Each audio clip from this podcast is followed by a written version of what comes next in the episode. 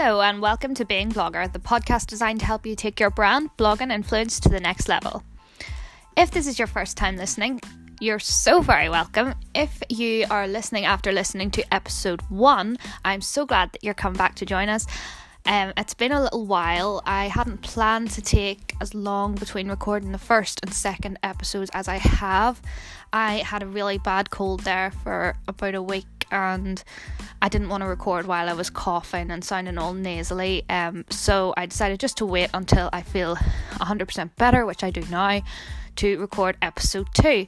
So I'm just going to get straight into it this week. Um, last week I ran a poll on my Instagram stories asking whether you guys would rather hear about the Instagram algorithm and how to beat it, or you wanted me to talk about staying authentic online. So there was a landslide win for the Instagram algorithm. So that's what I'm going to be talking about in this episode. However, if you were disappointed and you do want to hear more about authenticity and staying true to your brand, don't worry because I will be recording another episode later on in the series about that. So you're not going to miss out.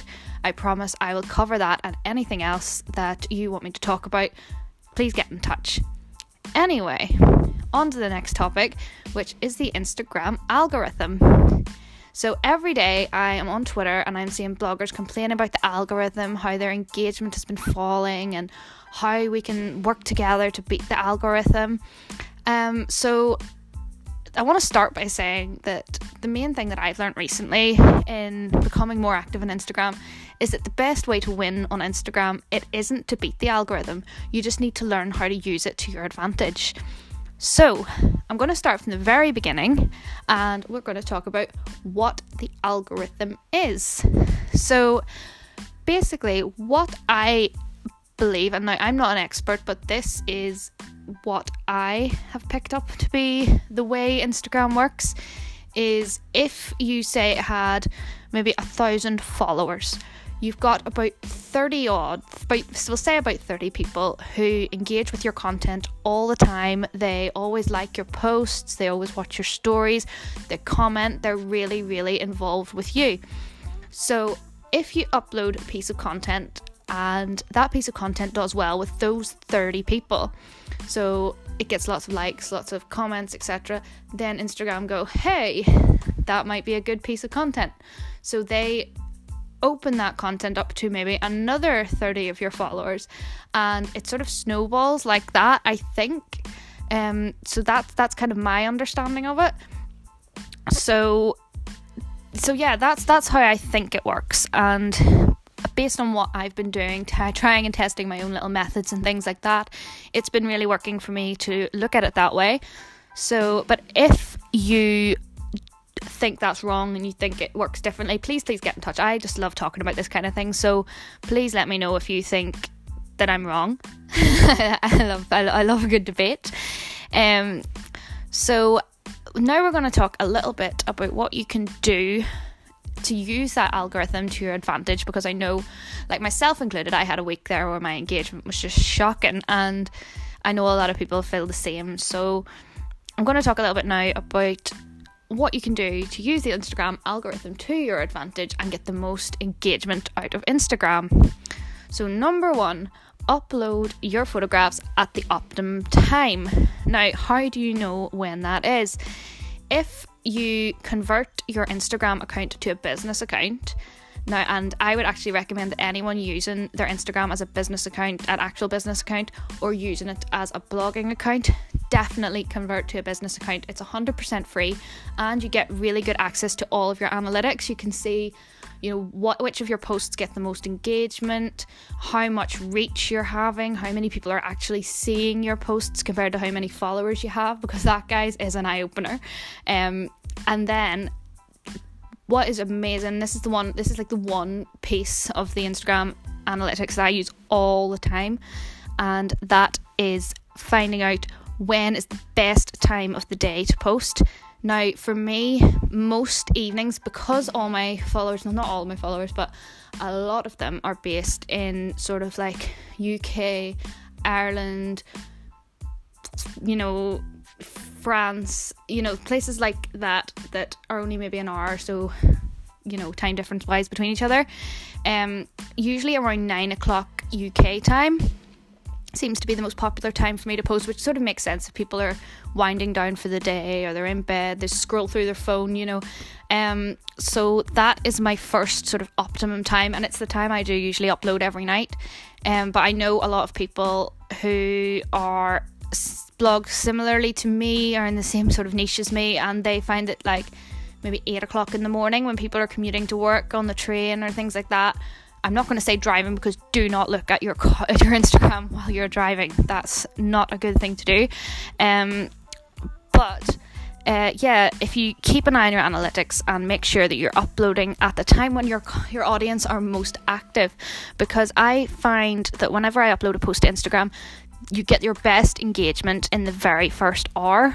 So if you post at nine, the engagement, the amount of likes, the amount of comments, the amount of shares uh, that you get in the first hour is a really good indicator of just how well your post's going to do overall. So definitely that's something you need to watch out for.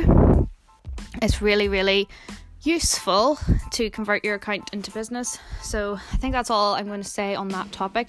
Next, I'm going to talk about hashtags. Um, there's a lot of myth going on about hashtags, whether you should use them, whether you shouldn't use them, how many you should use. I like to just use all 30 because I like just the way I see it. I'm like, why would Instagram give you the option to use 30 hashtags, but you should only use five or 10? You know, like I just to me it seems like using 30 is going to give you the most optimum reach. You're going to if people are scrolling through hashtags that you can now follow by the way which is amazing for engagement if you follow hashtags you know hashtagging opens your post up to a huge new audience and i think it's just a waste not to use all 30 of them. Um so yeah use all 30 i know there's people who say that it looks a bit desperate or whatever. But the only thing about hashtags that I don't like is when people put them in the captions, and it's only recently that I've stopped doing that because it looks messy. But I didn't sort of realize that you can, if you put your hashtags in the comments section straight away after you post, it just doesn't put it in the caption. It makes the captions look really clean and crisp, but the hashtags are still then technically attached to your post, so they'll still appear on hashtag searches and things like that. And another really cool tip about hashtags is on your Instagram stories, you can actually add one hashtag to each story. Um, I, I this is this blew my mind actually just last night um, because I put on my stories uh, it was a really you know bog standard I guess uh, story post where I had put on that I was on YouTube, um, and I just discovered this amazing, amazing guy called Brian Hull. He's a Disney impersonator. Check him out if you're into Disney, or even if you're not into Disney. His stuff is class. So I was sharing that, and I actually just put the hashtag Disney in the bottom corner, and so many people who I don't know, who don't follow me, have never spoken to me, engaged with me before, watched my story because it was included in the hashtag Disney story. I think that's pretty amazing. I had never really thought about that until yesterday, but from now on, I'm going to start using that. So let me know if you do do that and if it works for you because I'm really, really interested. Uh, speaking of stories, that's kind of my next point. Instagram stories are huge. A lot of people are actually watching stories more than they're scrolling down their feed. So for example, my stories at the moment tend to get, you know, between maybe about 150 to 200 views each, whereas my posts would sort of average on about 100 likes. So, actually, that is just proof there are more people watching my stories than they are looking at my feed. So, ways to use stories to your advantage would be to use your stories frequently throughout the day because every time you upload a new segment to your story, your story gets bumped up to your fault the head like the top of your followers page if you know what i mean. You'll be one of the first stories that your follower will see when they jump onto the app.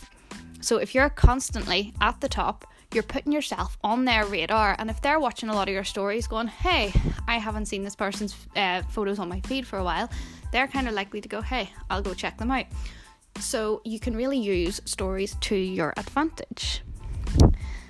Finally this is my little gold dust technique. Um, if you have been following me for a little while on Instagram, you will see that I have jumped in just a couple of months. I have like more than doubled my following. I have sitting on around like, you know, on Instagram's like, you know, you can sit on one sort of figure for so long. You're just kind of stuck there. Like it goes up one day, but then it's back down the next. I was on the round sort of 700 mark there for such a long time. But over the last few months, I've put in this really amazing strategy into practice. And I've over doubled my following. I've, I've now got um, over 1,600 people. Um, 1,600? Is that right? Yeah, 1,600 people following me, um, which is absolutely brilliant. I'm really delighted, and my following count actually goes up every day. And like, I'm not saying that braggy, I'm saying that you can do this too if you follow this technique. So, what it is, is a certain man named Gary Vaynerchuk, right? You guys all know Gary Vee, I'm sure. If you don't, find him on Instagram, Twitter, every social media platform, you name it, he uses it. He is an amazing entrepreneur and user of social media he has a special technique that he has coined about uh, that you can use on Instagram. It's called the dollar eighty technique. I'm going to try and explain this as best as I can. Now, he says his his technique is if you leave your 2 cents on the top 9 pictures of 10 hashtags related to your niche or your account, your brand, then you're leaving $1.80 every single day. And now it is a little bit time consuming, but I'm telling you, the results are absolutely amazing. So that's what I use. I use the dollar eighty technique, and the amount of like not even just the amount of followers but the amount of engaged and enthusiastic followers like my DMs are always a lot more busy now. People contacting me looking to collaborate. It's really good for like brand work. I really really recommend using Gary Vee's dollar eighty technique. So that is my main uh, technique that I use and brings me to the very end of this episode. If you have enjoyed it, I would love to hear from you. Please slide into my DMs on Instagram. My username is msmegan91. I'm also the same on Twitter. You can visit my blog www.megansays.com.